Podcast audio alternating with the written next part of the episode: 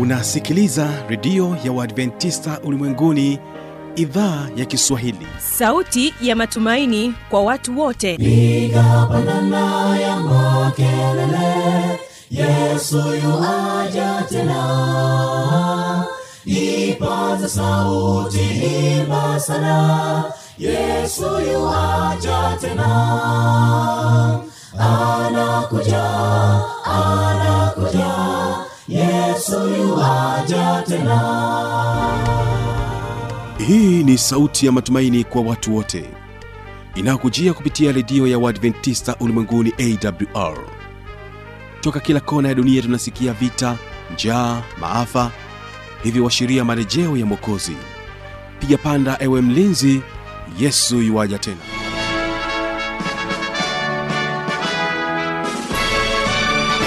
unaendelea kuitegea sikio idhaa ya kiswahili inayokutangazia kupitia masafa mafupi ya mita bendi 16 kutokea morogoro tanzania. Msikilizaji endelea kujiunga pamoja nami kupitia morning Star fm bila kusahau rock fm mtandao wetu ni www org. Hii leo tutakuwa na waimbaji wa kwaya ya vijana ya arusha kutokea kule arusha watakwambia amini tu. nyakati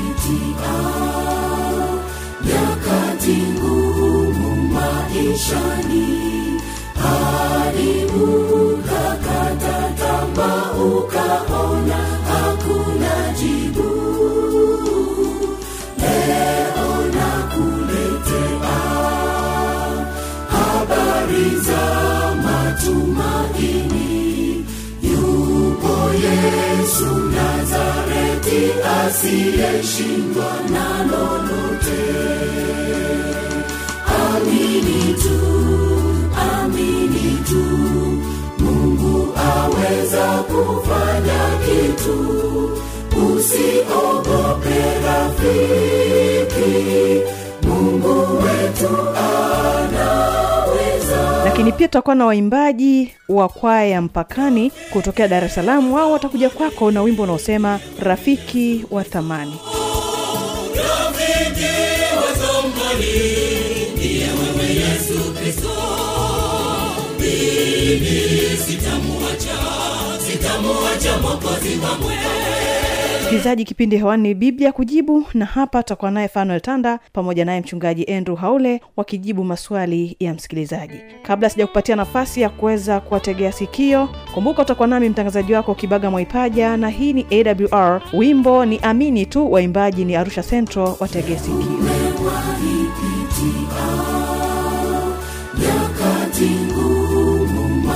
maishani. Haribu kakata tamaa ukaona hakuna jibu. Leo nakuletea habari za matumaini. Yupo yesu nazareti asiyeshindwa na lolote amini tu amini tu.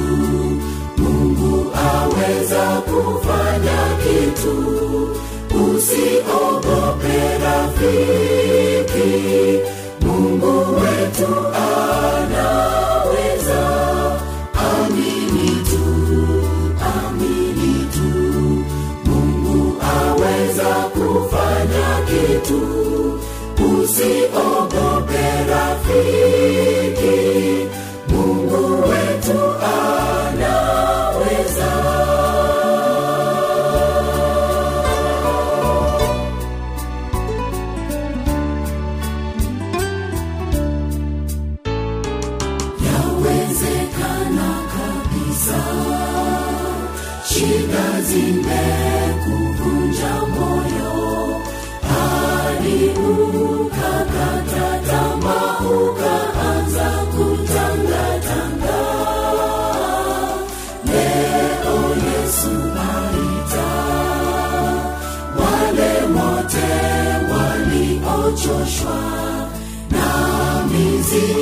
mizigo mizito yeye atawapumzisha.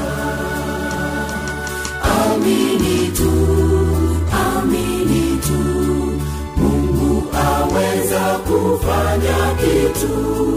Usiogope rafiki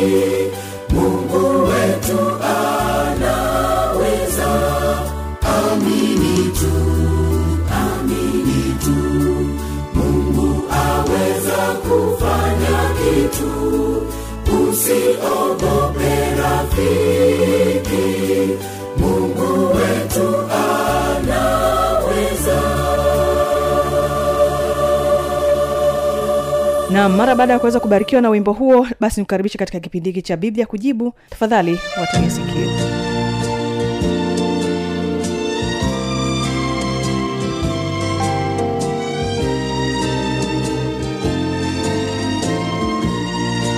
mpendwa msikilizaji karibu tena katika kipindi chako kizuri kabisa cha biblia kujibu.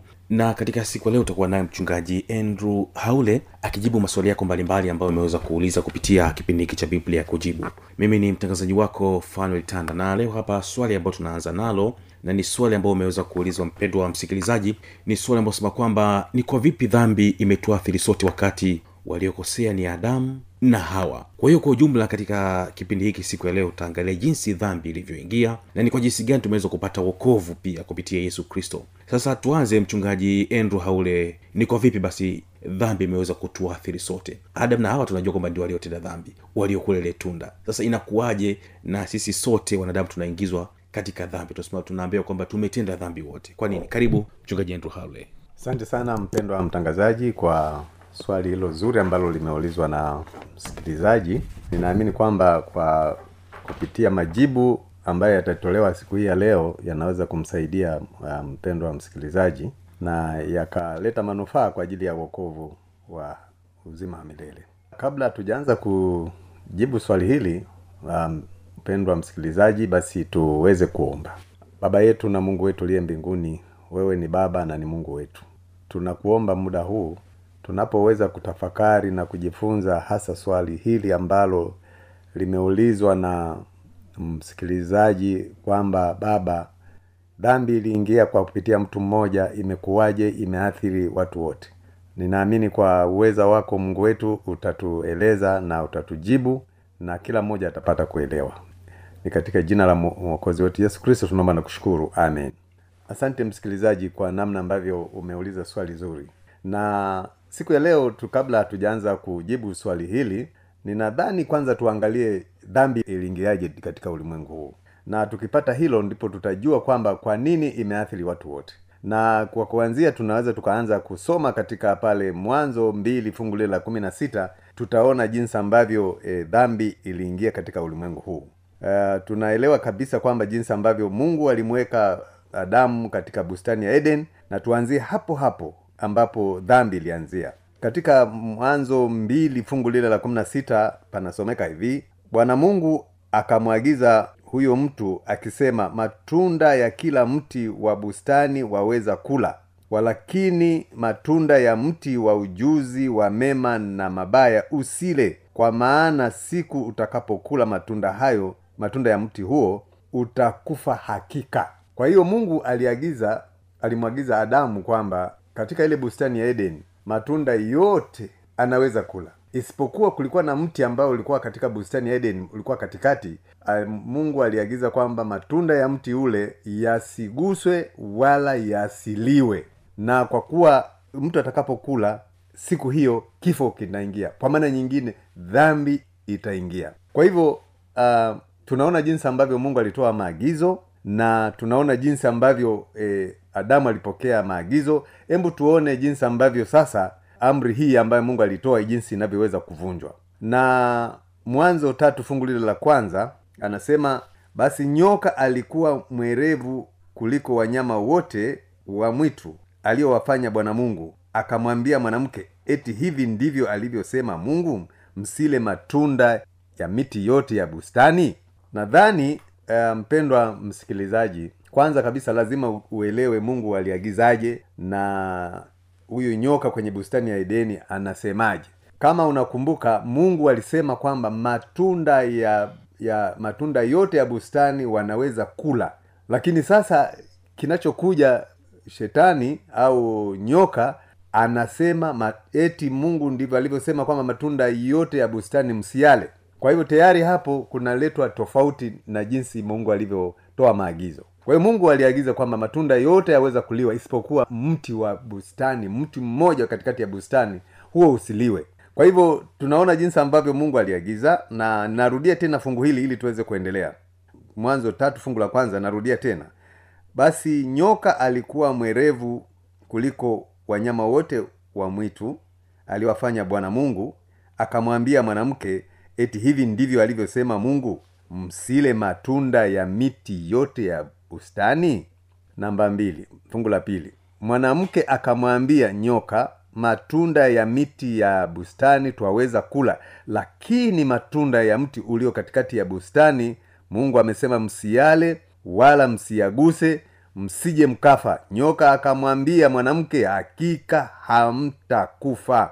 Umeona? Nyoka anasema hakika hamtakufa kwa maana mungu anajua ya kwamba siku mtakayokula matunda ya mti huo mtafumbuliwa macho nanyi mtakuwa kama mungu mkijua mema na mabaya. Mwanamke alipoona kuwa ule mti wafaa kwa chakula wapendeza macho nao ni mti wa kutamanika kwa maarifa basi akatwaa katika matunda yake akala akampa mmewe naye akala hapo tayari wamekwisha vunja amri ya mungu. Na amri ya mungu ilisema msile na siku mtakapokula mtakufa.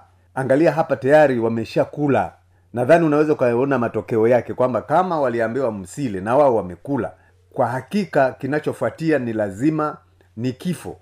Kwa hivyo wamekiuka maagizo ya mungu ambayo aliwaagiza kwamba wasile lakini wao wameamua kuyala matunda ambayo mungu aliwaambia wasile.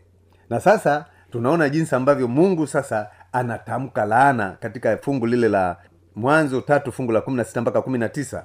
Hapo tunaona mungu am, anatamka laana kwa ajili ya adamu. Akamwambia mwanamke hakika nitakuzidishia uchungu wako wa kuzaa kwako kwa utungu utazaa mtoto na tamaa yako itakuwa kwa mmeo naye atakutawala.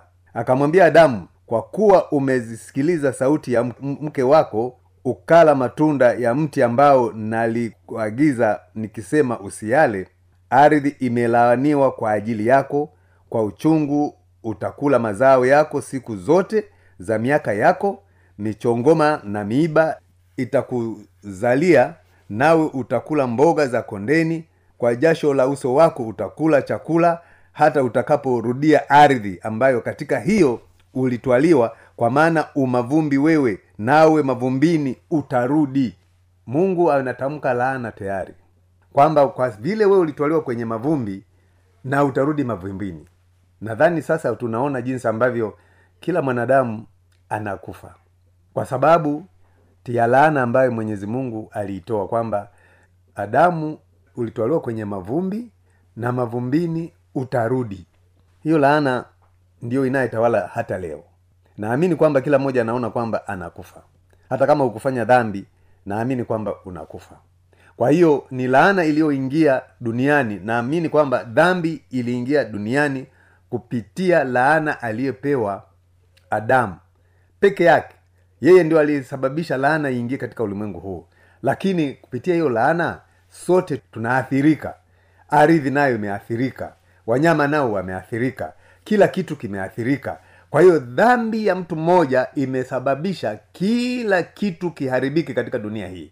Kwa hivyo mpendo wa msikilizaji nafikiri umesha umeshaona au umegundua e, jinsi ambavyo dhambi iliingia katika ulimwengu huu. Lakini pia nadhani tusome pia kile kitabu cha warumi kinaweza kutusaidia pia kuona jinsi ambavyo dhambi iliingia katika ulimwengu huu na kuhakikisha kwamba e, pasipo adamu dhambi isingekuja duniani katika rumi tano fungu lile la kumi na tisa anasema kwa sababu kama kwa kuasi kwake mtu mmoja watu wengi waliingizwa katika hali ya wenye dhambi kadhalika kwa, kwa kutii kwake mmoja watu wengi wameingizwa katika hali ya wenye haki.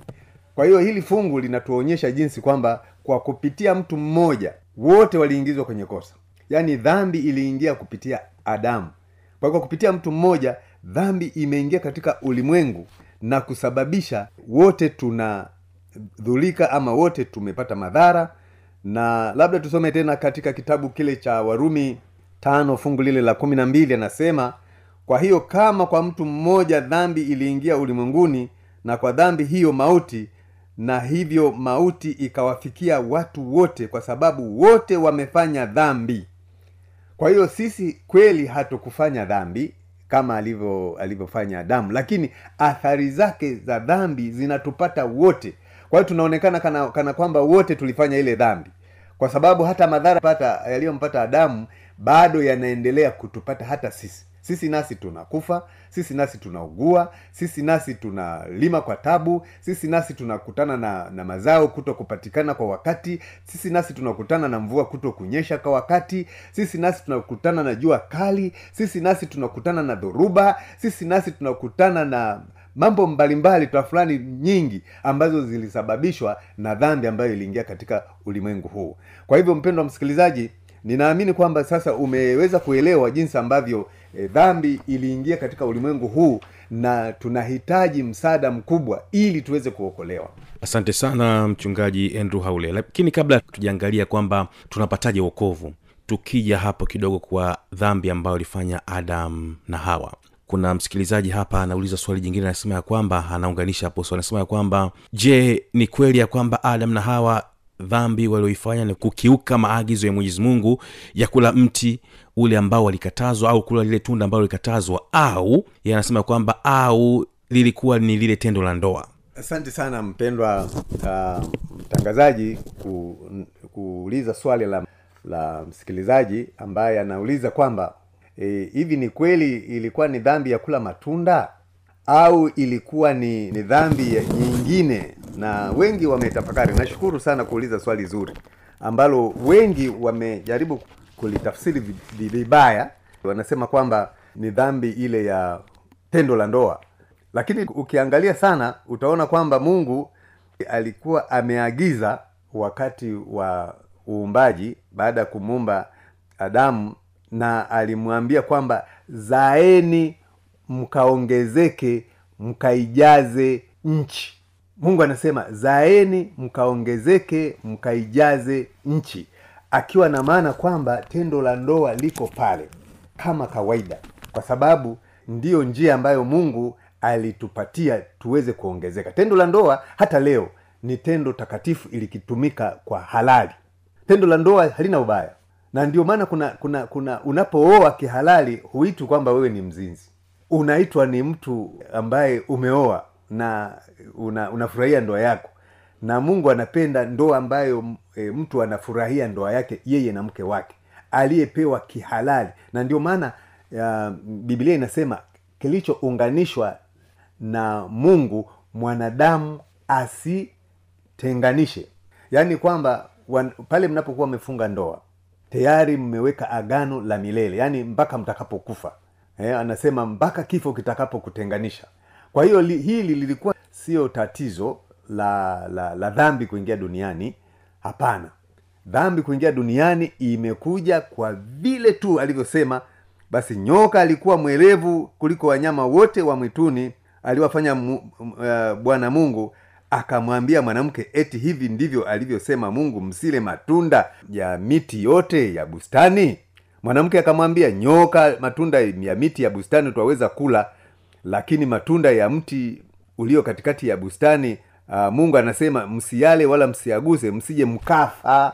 Hilo ndilo ambalo adamu alikosea kwa sababu mungu alimwambia ukila utakufa. Na hata hawa alikuwa najua ndio maana alikuwa anaongea na yule nyoka kwamba mungu amesema tukila tutakufa. Kwa hiyo sio tendo lile ambalo e, wengi wanadhani kwamba ni tendo la ndoa. Tendo la ndoa likiunganishwa kwa njia halali ni tendo halali kabisa ambalo mwenyezi mungu ameliweka kwa ajili ya kuweza kuzaana na kuongezeka nashukuru sana mchungaji kwa ajili ya kuweza kutupatia ufafanuzi huo. Sasa tumalizie basi uh, tumeshaona dhambi jinsi ilivyoingia duniani. Tunapataje uokovu asante sana eh, mpendwa mtangazaji kwa namna ambavyo umeuliza pia swali kwa niaba ya, ya msikilizaji. Eh, swali hili ni zuri na ni, ni, lina maana sana. Kwa sababu ikiwa dhambi imeingia duniani tutaokolewaje ikiwa dhambi imekuja au kifo kimekuja tutaokolewaje? Na hii inaleta shida na na na wasiwasi kwa wengi kwamba sasa ikiwa kweli dhambi imeingia duniani nitapata uokovu kwa vipi? Na mimi ninatamani tuanze na fungu lile la wakorintho wakorintho kumi na tano fungu lile la ishirini na mbili. Wakorintho kumi na tano fungu lile la ishirini na mbili anasema kwa kuwa kama katika adamu wote wanakufa kadhalika katika kristo wote watahuishwa. Kwa hiyo dhambi iliingia kupitia mtu mmoja na wokovu unapatikana kupitia mtu mmoja. Kwa hiyo kupitia adamu dhambi iliingia lakini kupitia kwa bwana wetu yesu kristo wokovu unapatikana. Kwa hiyo macho yetu sisi sote kama dunia tulikuwa tunatakiwa tuangalie kwa huyu mtu mmoja ambaye uokovu unapatikana.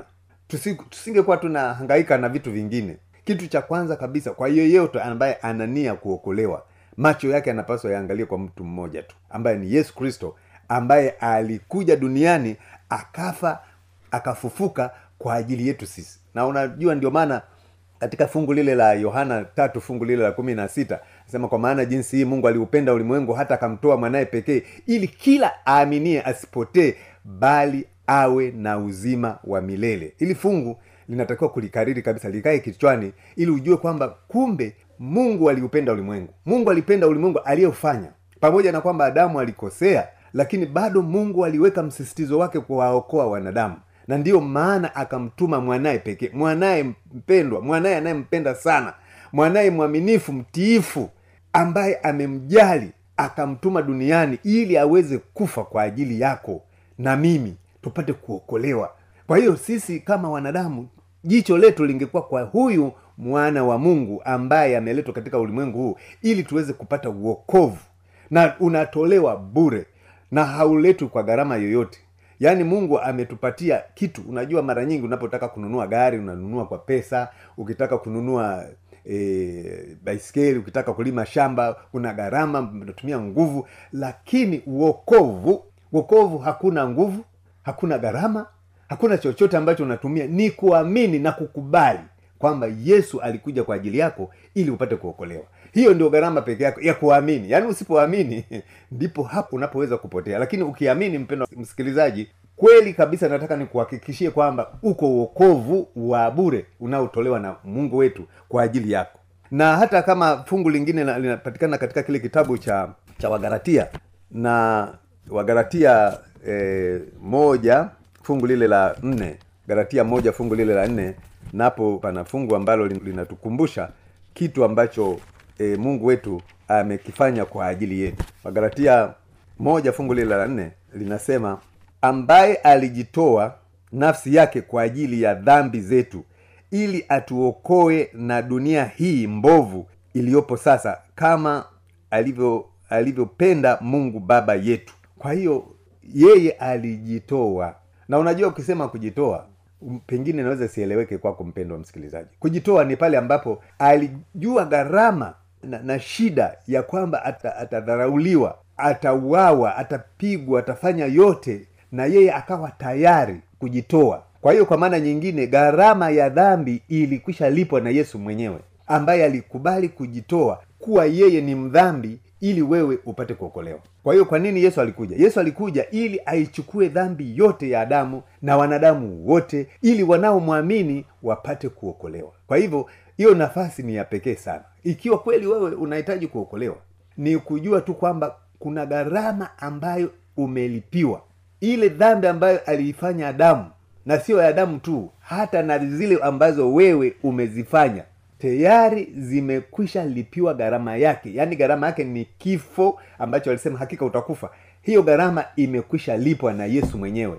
Kwa nini wewe ukubali kufa wakati gharama imelipwa? Ni kumwamini yesu kristo. Unajua hata sasa tunakufa ndio. Maana wengine wataniuliza kwamba mbona bado watu wanakufa? Na nataka nikwambie kwamba kufa kwa sasa hivi ni kulala usingizi. Iko siku moja yesu atatufufua kama yeye alivyofufuka kwa sababu yeye ni kama malimbuko kwa ajili yetu sisi kwamba yeye alishinda kifo akafufuka. Na sisi tutakapokufa au kama unakufa hakika siku ya mwisho siku ya kiama yesu atakufufua.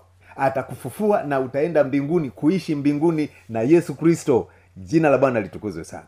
Na bado kuna fungu lingine ambalo na- napenda muda huu wa leo ni kusomea linatoka katika wakorosai uh, kolosai moja fungu lile la kumi na nne anasema ambaye katika yeye tuna ukombozi yaani msamaha wa dhambi. Kwa hivyo kupitia yesu kristo tunasamehewa makosa yote.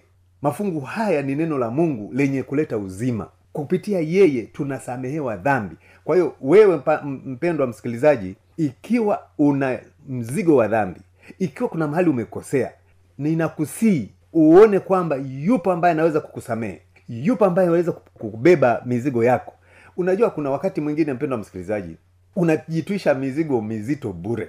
Unaanza kufikiria mambo ya dhambi ulizozifanya bure.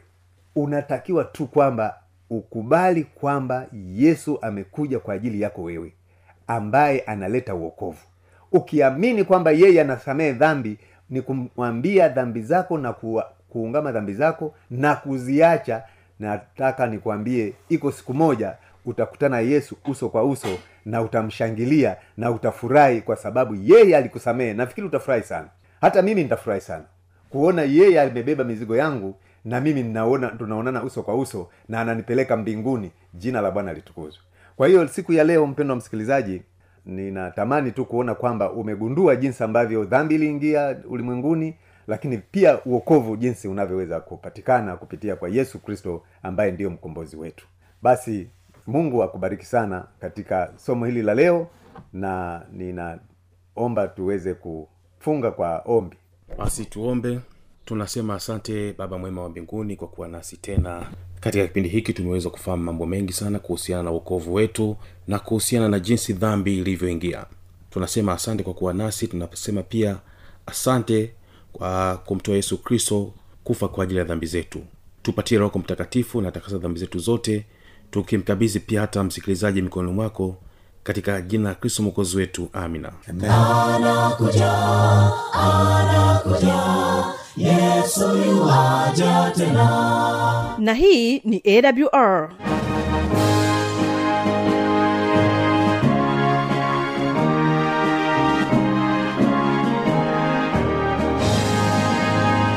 redio adventista ulimwenguni awr sanduku la posta 172 morogoro tanzania. Anwani ya barua pepe ni kiswahili at awr org.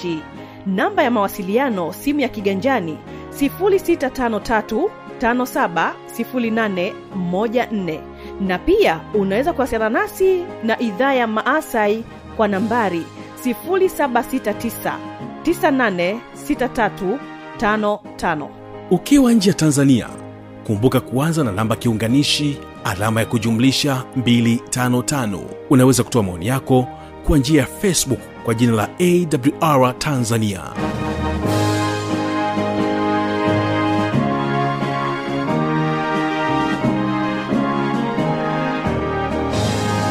Msikilizaji mpaka ni kwaya ni hawa hapa. Wimbo ni rafiki wa thamani. Tukutane kesho panapo majaliwa. Ulikuwa nami kibaga mwaipaja